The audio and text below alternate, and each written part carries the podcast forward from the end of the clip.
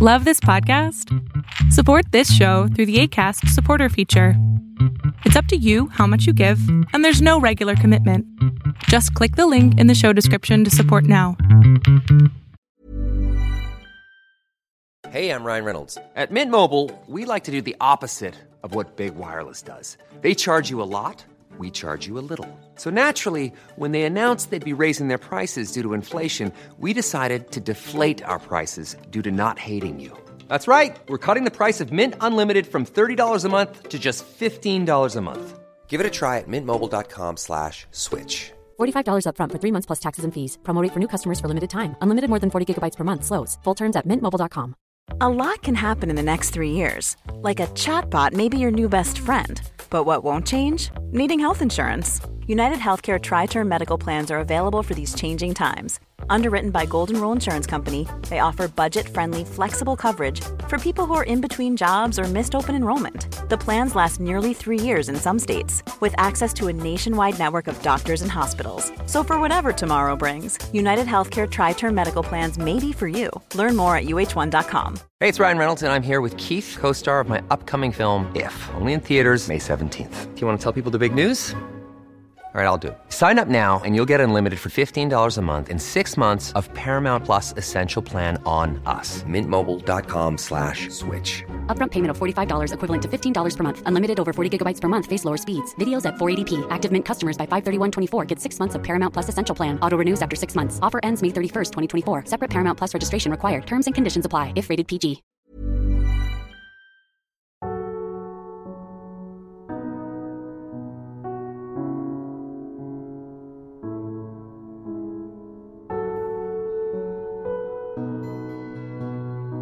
Welcome to the Serial Killer Podcast, the podcast dedicated to serial killers. Who they were, what they did, and how.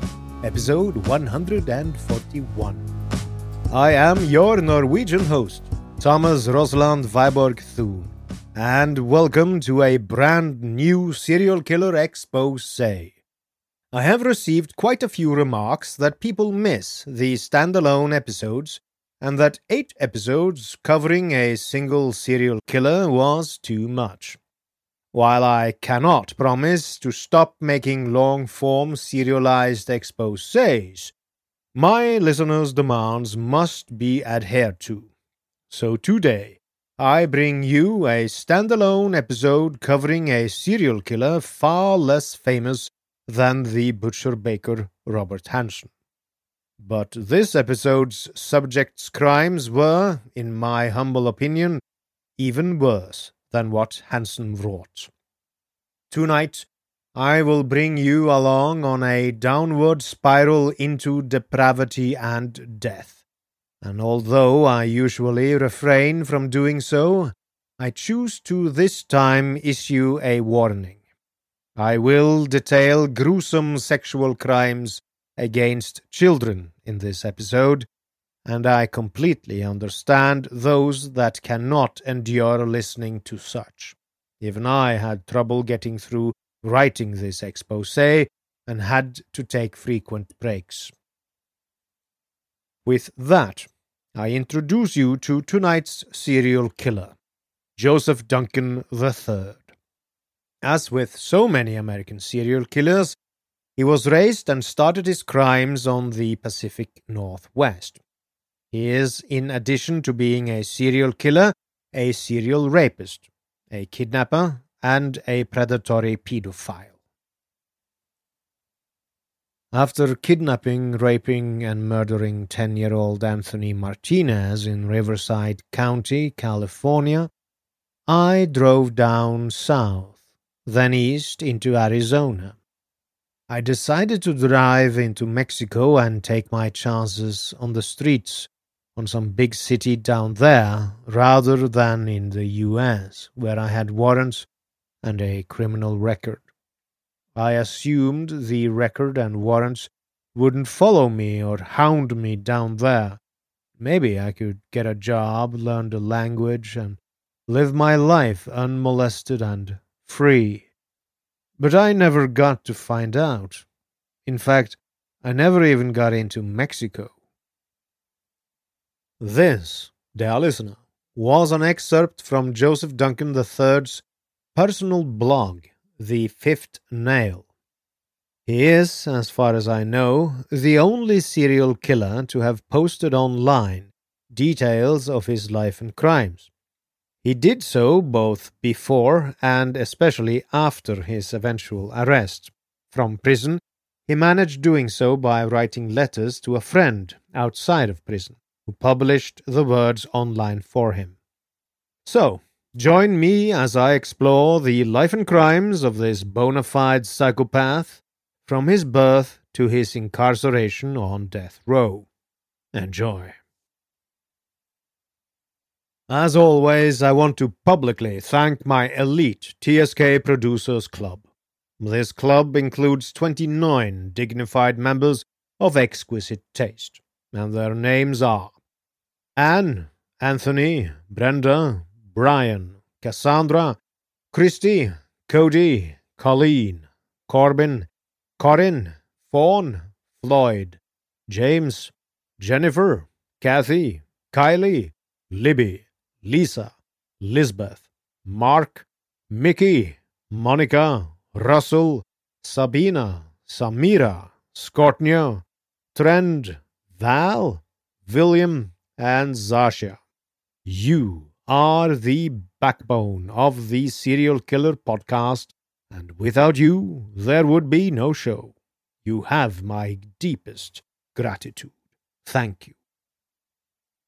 If you want to support the show, you can do so at patreon.com slash the serial killer podcast. Link in the show description.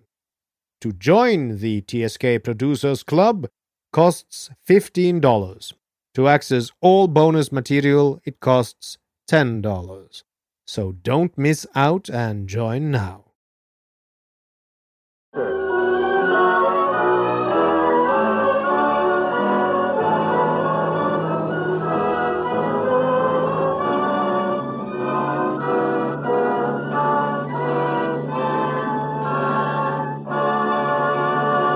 Joseph Edward Duncan III was born on the 25th of February 1963. That's exactly 60 years ago to the day that I am writing this episode.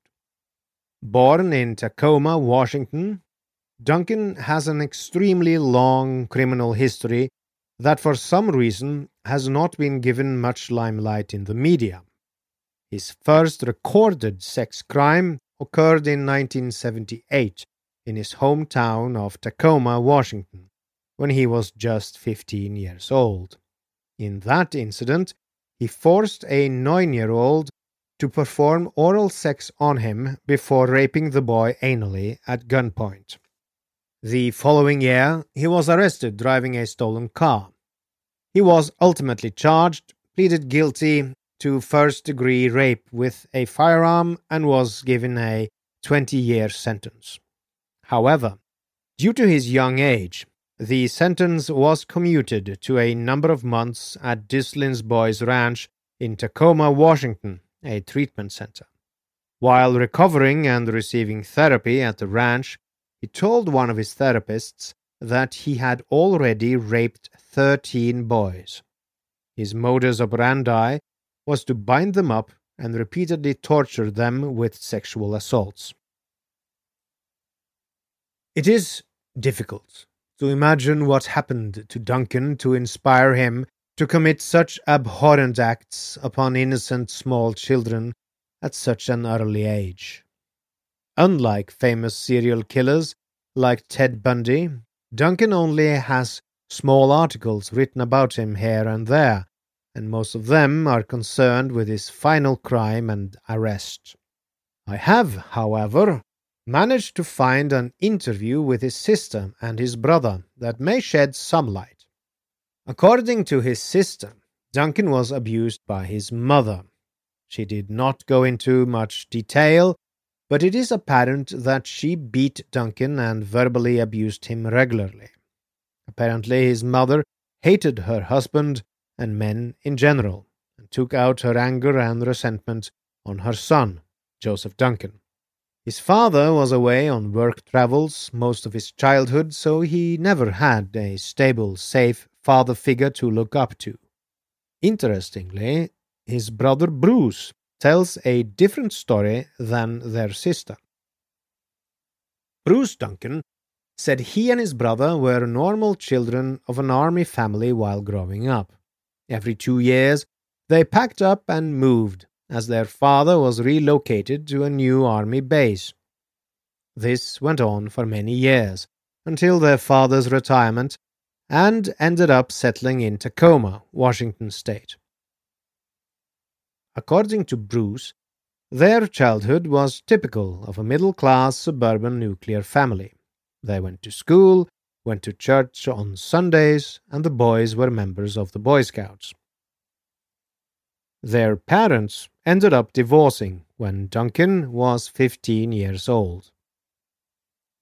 In prison, Duncan stated that he had indeed been the victim of abuse growing up, while his sister only claimed to have witnessed violent and verbal abuse from their mother. Joseph Duncan told prison therapists that he had also suffered incestual sexual abuse at home. Supposedly, his first sexual encounter was at the age of eight years old with two of his sisters.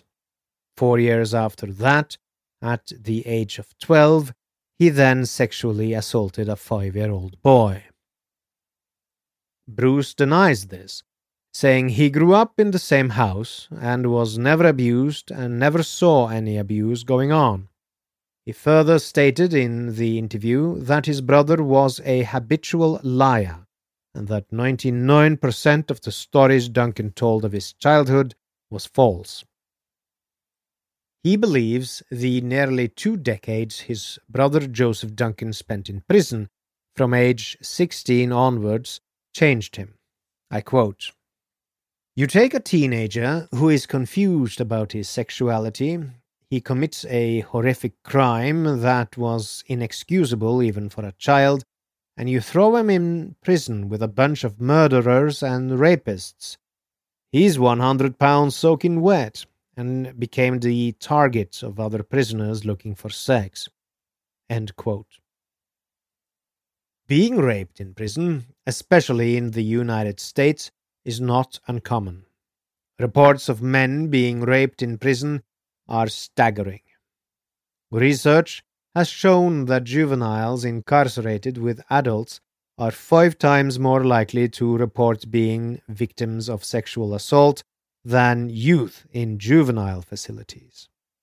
Duncan spent time in both as a teenager and was in all likelihood the victim of extensive aggravated sexual rape and abuse by older and stronger prisoners.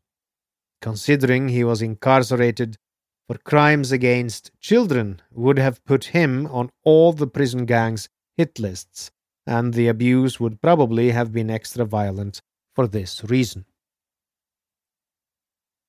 In 1980, by the time he was 17 years old, he was sentenced to 20 years behind bars for raping a 14 year old boy, again at gunpoint.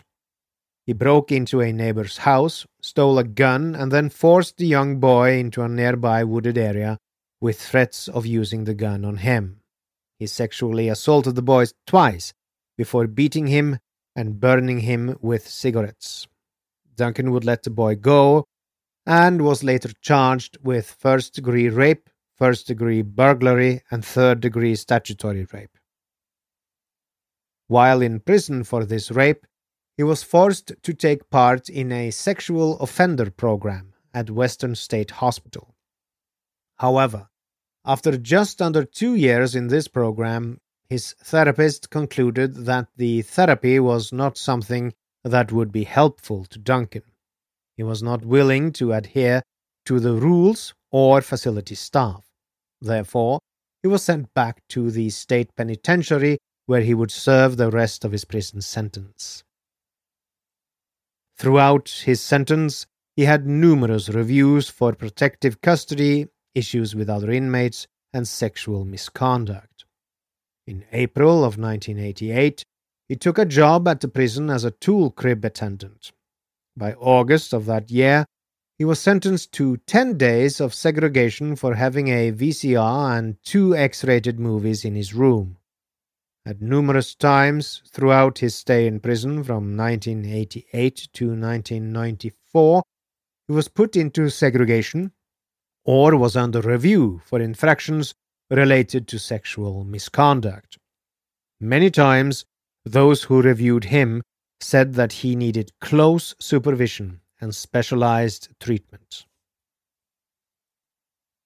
He was paroled 14 years later, in 1994, with the understanding that he would have absolutely no contact with children.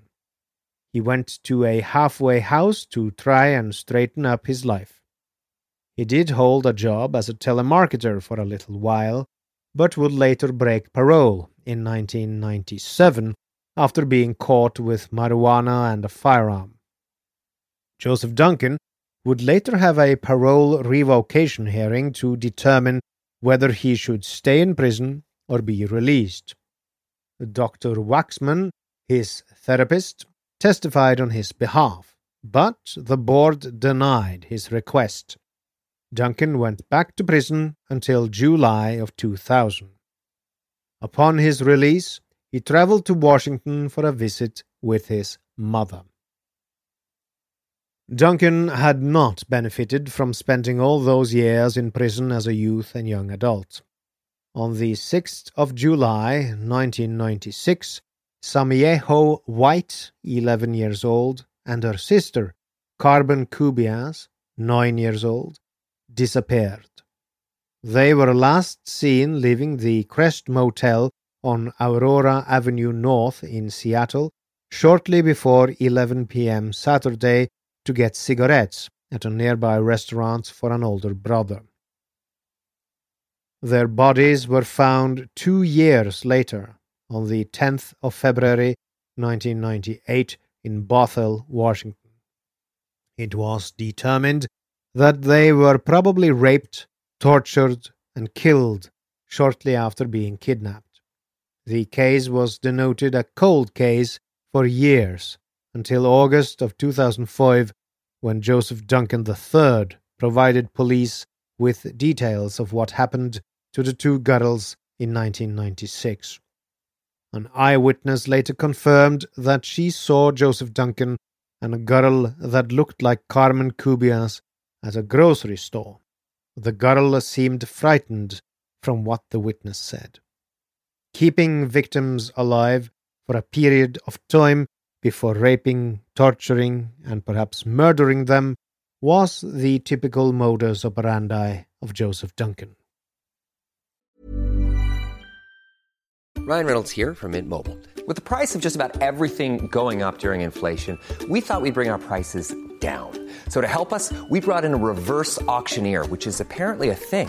Mint Mobile unlimited premium wireless. Ready to get 30, 30, bit to get 30, bit to get 20, 20, 20, bit to get 20, 20, bit to get 15, 15, 15, 15 just 15 bucks a month. So, Give it a try at mintmobile.com slash switch.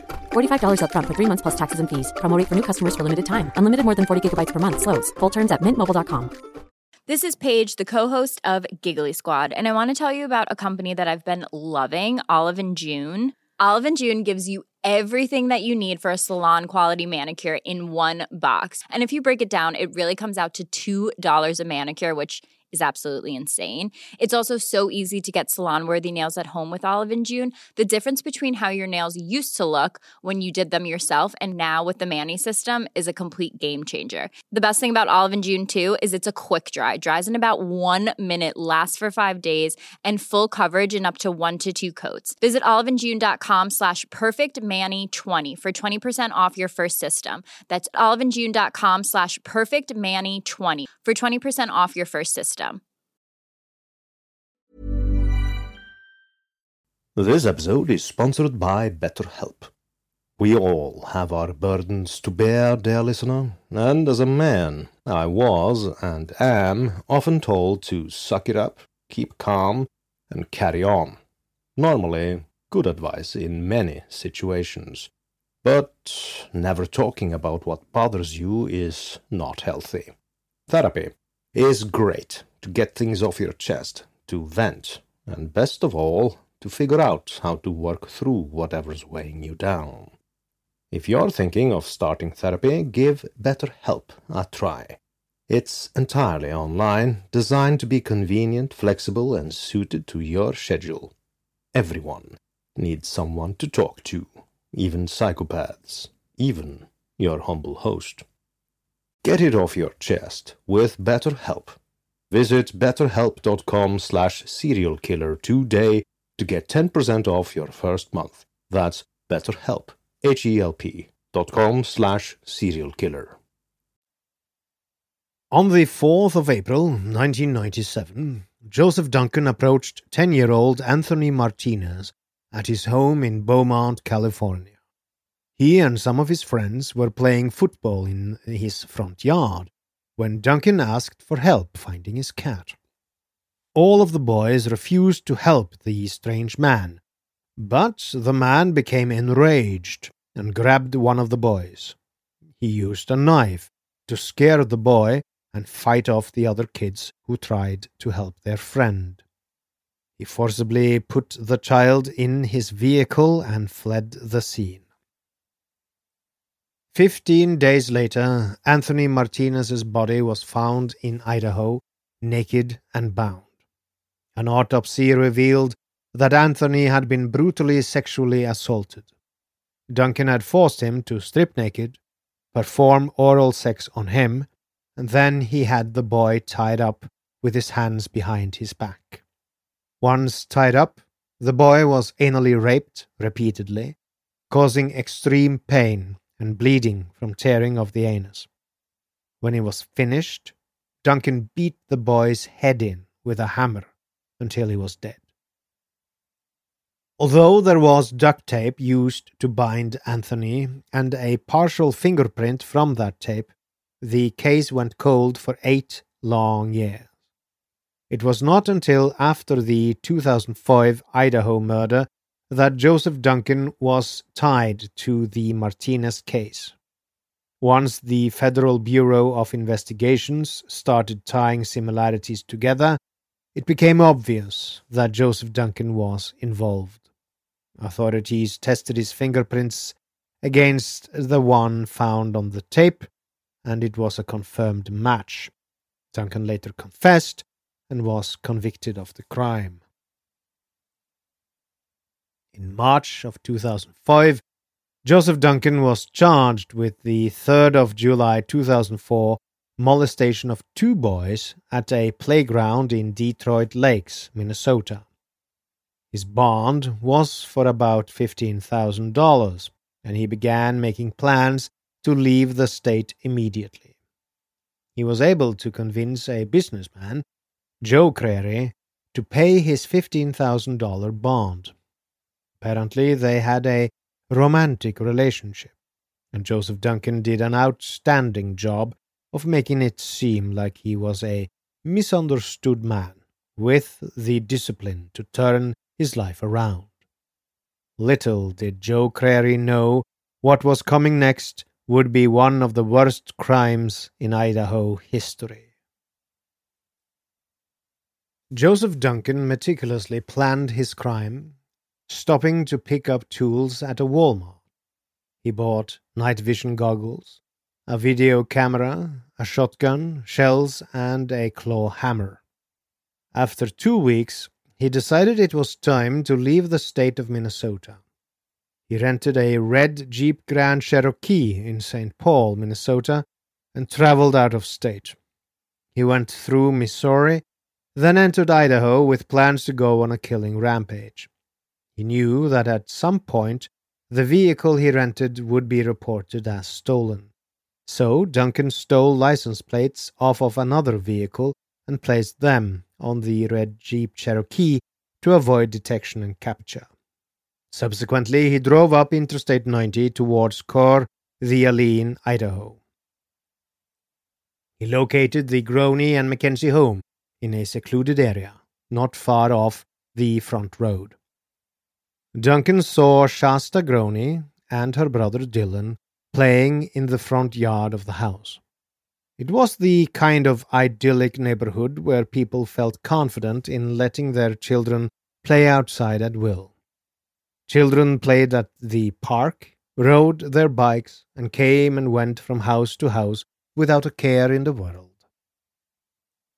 The Groene and McKenzie home was one of the first houses you see when one enters the neighborhood, but also very secluded with trees. The house was off the front road a ways, but positioned in a way that it was the first one available in case of an emergency. Many strangers had stopped by before if there was a problem and they needed help. The Groene and McKenzie family never turned anyone away. They were always willing to help anyone in need. It is believed that Joseph Duncan was so intrigued by the children and the ease of community that this felt like the right time and the right family to attack. He used a few days to survey the family and perform reconnaissance prior to confronting them. The 15th of May 2005 was the last time anyone saw Mark McKenzie, Brenda Groene, and Slade Groene alive. The family had been to a large barbecue with other neighbors that evening before heading home. Authorities were alerted on Monday, the 16th of May 2005, when a neighbor went by the residence to pay Slade for mowing his grass the day before. The neighbor said that the house was very quiet. There was no lights on in the house, but both vehicles were home with car doors left open. It seemed odd and it was appropriate that authorities check it out. The same neighbor had seen a white pickup at the house earlier in the day. The Kootenai County Sheriff's Department sent deputies to check out the house and check on the family.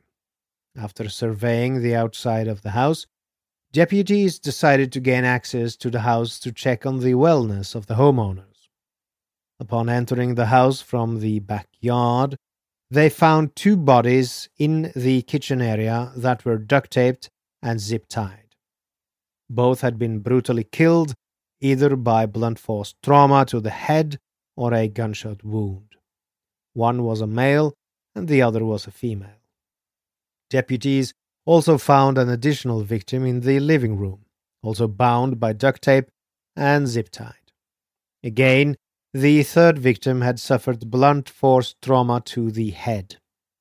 After investigating the rest of the house, it was determined that the three victims were Mark McKenzie, his girlfriend Brenda Groene, and her son, 13 year old Slade Groene. Brenda's younger children, Shasta Groene, 8 years old, and Dylan Groene, 9 years old, were nowhere to be found.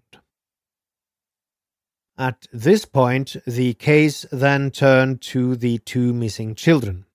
Search teams gathered to cover terrain around the Groene and McKenzie home and Lake Coeur d'Alene. The search team included deputies with trained search dogs, helicopters, volunteers on foot, as well as the Federal Bureau of Investigation. An Amber Alert was issued with pictures and descriptions to ensure as many people as possible knew about the two missing children. Authorities also set up an emergency tip line that allowed citizens to call in tips if they had any information about the two missing children. Within the first 12 hours, the police had over 150 calls. Volunteers helped take calls and sift through the information to determine what might be a valuable lead or not. Some tips included information about where the children's favorite play spots were, possible sightings, etc. Unfortunately, the tips did not generate many useful leads, and most did not pan out. This case quickly became the largest in Kootenai County history and even generated an FBI reward of $100,000. However, the case was not generating any traction. It was growing cold every day. America's Most Wanted on TV even ran a special on the 21st of May 2005 to help generate new leads to find the children. Nine new tips came in, but none of them panned out either. However, two days prior to the America's Most Wanted TV special, the children's biological father gave a heartfelt plea to release his children. During that time frame, a sporting goods store owner in Bonners Ferry, Idaho, called in to the police department with a huge tip. He told deputies that a man with two children fitting Shasta and Dylan's description came into the store asking for directions to Montana. He said that they left in a white van with Washington state license plates. Unfortunately, even after notifying Idaho State Police, there were no signs of the van or the children. Time was slipping away from authorities, making this investigation harder and harder on everyone involved. However, on the 2nd of July at 1:30 in the morning, the same red Jeep Cherokee that Joseph Duncan had rented just after his release from prison showed up at a local Denny's in Coeur d'Alene. A middle aged man and a little girl matching the description of Shasta walked into the restaurant together. Two men outside the restaurant and a waitress inside the restaurant recognized little Shasta. They quietly notified the manager of the Denny's, who called 911. Three police cars showed up about 10 minutes after the middle aged man and little Shasta arrived at Denny's. Joseph Duncan III was arrested, and Shasta was rescued. Unfortunately, Dylan was not found in the Jeep Cherokee. After Shasta was rescued, police were able to put a better timeline together. Joseph Duncan broke into the Groene and McKenzie home in the middle of the night on the 15th of May 2005. Duncan took Shasta and Dylan to a white truck outside. He placed them in the truck where they did not witness the brutal murders of Mark, Brenda, and Slade. After Duncan had murdered the rest of the family, he took Shasta and Dylan to a remote location where the Jeep Cherokee was hidden. He used a white truck to transport the kids to the Jeep Cherokee. He then moved the children to the other vehicle and took off for Montana. The three of them stayed in two separate campsites in Montana for six weeks, where Joseph Duncan repeatedly raped and sexually abused both Shasta and her brother Dylan. Shasta told investigators that Duncan told her in vivid detail how he had killed her family and how he watched them for several days prior to breaking into their home. She was also forced to witness Joseph Duncan as he was torturing and raping her older brother, knowing that she would be next.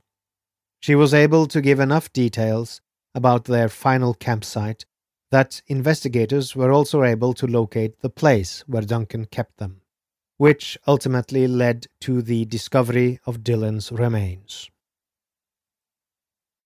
Joseph Duncan III was originally charged with two counts of first degree kidnapping in Idaho, which warrants death or life in prison. With evidence linking him to the Groene and McKenzie murders, he was also charged with three counts of first degree murder, which means that Joseph Duncan would serve three consecutive life sentences. Although, after recovering Dylan's body, it was determined the little boy was shot to death and burned to cover up evidence. With this discovery, an additional charge of murder was added. Eventually, Duncan chose to waive his right to appeal the death sentence he ultimately received. He is currently on death row, awaiting his execution date. He wrote about his first night on death row in his blog. I find it fitting to conclude this episode with his own words. I quote I am here, in jail, in California, facing death. This is my worst nightmare come true.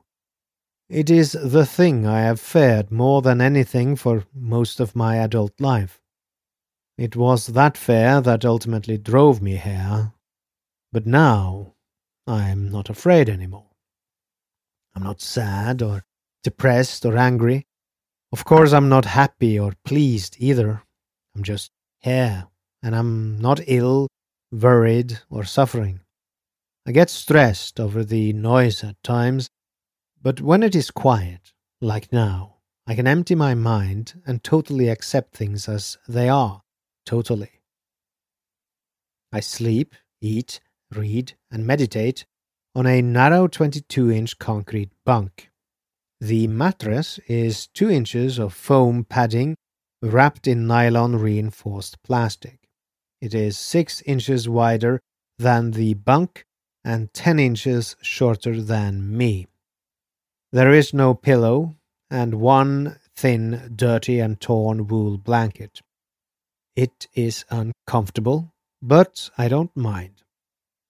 I did not come here to sleep. I came here to die. End quote. Even when we're on a budget, we still deserve nice things. Quince is a place to scoop up stunning high end goods for 50 to 80% less than similar brands.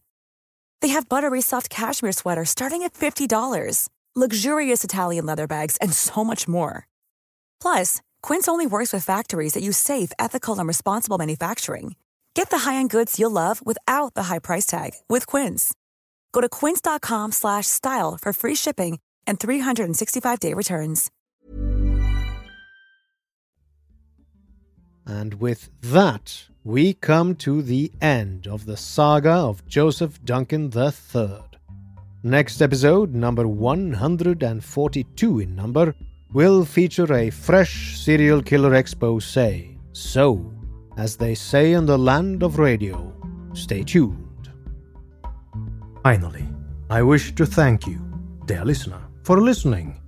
If you like this podcast, you can support it by donating on patreon.com slash the serial killer podcast, by leaving a review on Apple Podcasts, facebook.com slash the SK podcast, or by posting on the subreddit the SK podcast.